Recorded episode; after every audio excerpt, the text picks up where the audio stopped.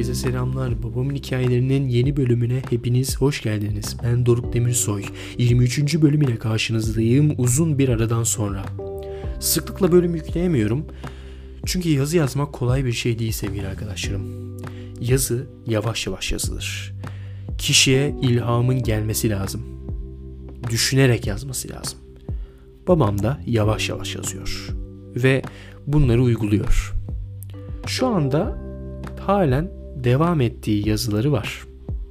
Bir tane de hikayesi var. İlerleyen zamanlarda onları paylaşacak ve ben de seslendireceğim. Şimdi çok boş bıraktım. Eski yazdığı yazılardan gideceğim yine sevgili arkadaşlarım. Bunu aslında malum biliyorsunuz bugün tarihlerimizden 1 Aralık 2023 Cuma günü. Yılbaşı yaklaşıyor. Bu yazıyı Mart ayında yazmış. 2023 Mart ayında yılbaşı ile ilgili bir yazısı. Fakat anlamsız olur diye bunu Mart ayında ben seslendirmemiştim. 2023'ün son günlerine bıraktım. Şu şu anda onu okumak için çok anlamlı tarihler.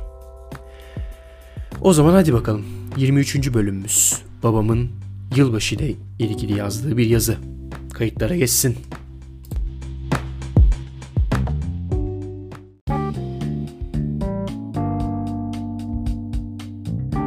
Yılbaşı dediğimiz 365 günde bir tekrarlanan o gün ve gece herkese farklı anlamlar ifade eder. Bazıları evin dışında çılgınca eğlenir. Yeni yılın uğruna kadehleri peşi sıra doldurup boşaltır. Bazıları ise sıradan başlayan bir günün gecesinde saat 00.00 vurunca gelen yeni umutlar ve beklentileri evinde o vakitlere kadar uzamış yemek sofrasının başında sakince karşılar. Kimileri de vardır ki onlara göre gevur adetidir yılbaşını kutlamak. Akşam yemeğini yer, çayını alarak televizyonda en sevdiği diziyi izlemek üzere elinde çekirdek kasesiyle en rahat koltuğa kurulur. Burada yılbaşı gevur adeti midir, değil midir sorusuna cevap vermek değil amacım. Beni asıl ilgilendiren nokta yılbaşını kutlasa da, kutlamasa da insanların 365. günün sonrasında gelecek yeni bir 365 günden neler beklediği.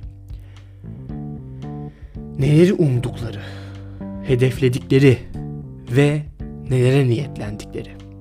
Öyle ya, her insanın bu hayattan bir beklentisi, bir hayali, bir umudu yok mudur? İnsan hayalleri ile yaşamaz mı? Hayatımızda bir hedef varken yaşamak daha keyifli değil mi? Genellikle insanlar doğum günlerinde pastanın üzerindeki mumları söndürmeden önce gözlerini sıkıca yumarlar ve içlerinden dilek tutarlar. Bu dilek dediğim gibi kişiye özeldir. Kimselere söylenmez. Onlar için o dilek evrene gönderdikleri mesajdır ve başkaları tarafından bilinmesinin uğursuzluk getireceğine inanırlar.